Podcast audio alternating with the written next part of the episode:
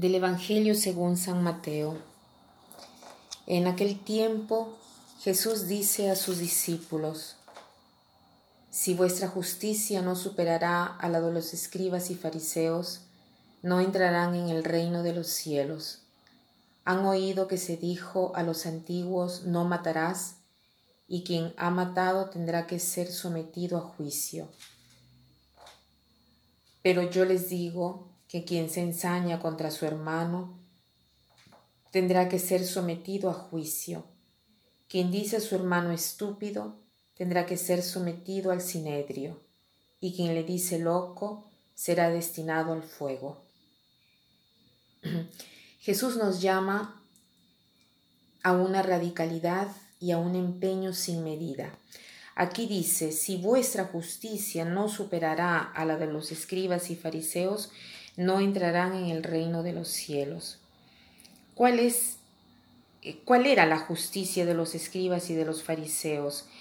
Era la de estar atentos a tantas leyes, a tantas prescripciones, a tantas órdenes, a tantos mandatos, mandamientos, con una precisión increíble, porque la justicia del fariseo era un ganarse méritos, o sea, más cumplía estas leyes, más méritos tenía. Y poniéndolos en práctica, poniendo en práctica todas estas leyes del Decálogo, al final se habían convertido en 613 preceptos. Pero Jesús dice, si vuestra justicia no superará a la de los escribas y fariseos, no entrarán en el reino de los cielos. Es un gran trabajo este porque los escribas y fariseos no es que no hacían nada, trataban de respetar esos 613 preceptos, al menos externamente. Pero Jesús quiere ir a la raíz de todos estos mandamientos y, por ejemplo, dice, ¿cómo se hace para superar esta justicia de los escribas y fariseos? Dice, han oído que se dijo a los antiguos, no matarás, pero yo les digo que quien quien quiera que se ensaña contra su hermano tendrá que ser sometido a juicio. O sea, nosotros superamos la justicia de los escribas y fariseos cuando vamos a la raíz del problema por el cual me ensaño contra mi hermano. O sea, ¿yo por qué lo mato? Porque no he sabido controlar la ira. La ira es la pasión de la agresividad y se desata frente a una injusticia. Y me quiero inmediatamente vengar y, y, se la quiero hacer pagar a esa persona. El Señor dice, no solo te has equivocado en matar a tu hermano, sino que te has equivocado cuando has dado entrada a hacer venir esa agresividad que quiere matar al hermano. Aunque después no lo mates, pero has fomentado dentro de ti esta agresividad. Si tú no quieres matar a tu hermano, debes eh, em, evitar también lo que te lleva a matar al hermano.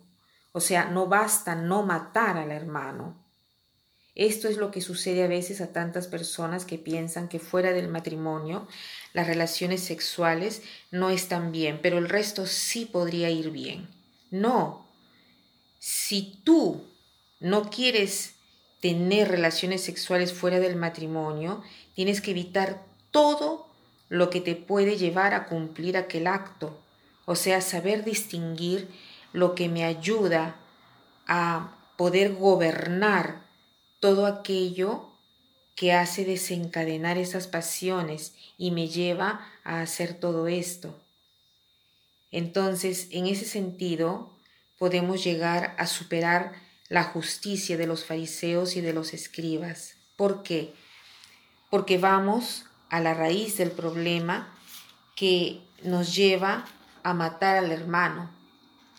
Hoy veamos eh, cuando entramos en relación con nuestros hermanos, fomentamos dentro de nosotros este desprecio. Por ejemplo, quien le dice estúpido tendrá que ser sometido al sinedrio. El sinedrio era el tribunal hebraico y quien le dice loco tendrá que ser echado al fuego, o sea, no darle posibilidad para nada a tu hermano, aniquilarlo completamente. El Señor hoy nos invita a ver cómo son mis relaciones con los hermanos hacia las cuales siento una cierta contrariedad, una cierta adversidad. Fomento esta adversidad. En lugar de fomentar esta adversidad contra ellos, debería tratar de desencadenar la ira, pero no contra el malo, entre comillas, sino contra el mal que el malo hace. Debo ir contra el mal, no contra la persona que hace el mal. Y para terminar, quiero decir esta frase que dice así. Quien vence la propia ira, vence al más grande enemigo.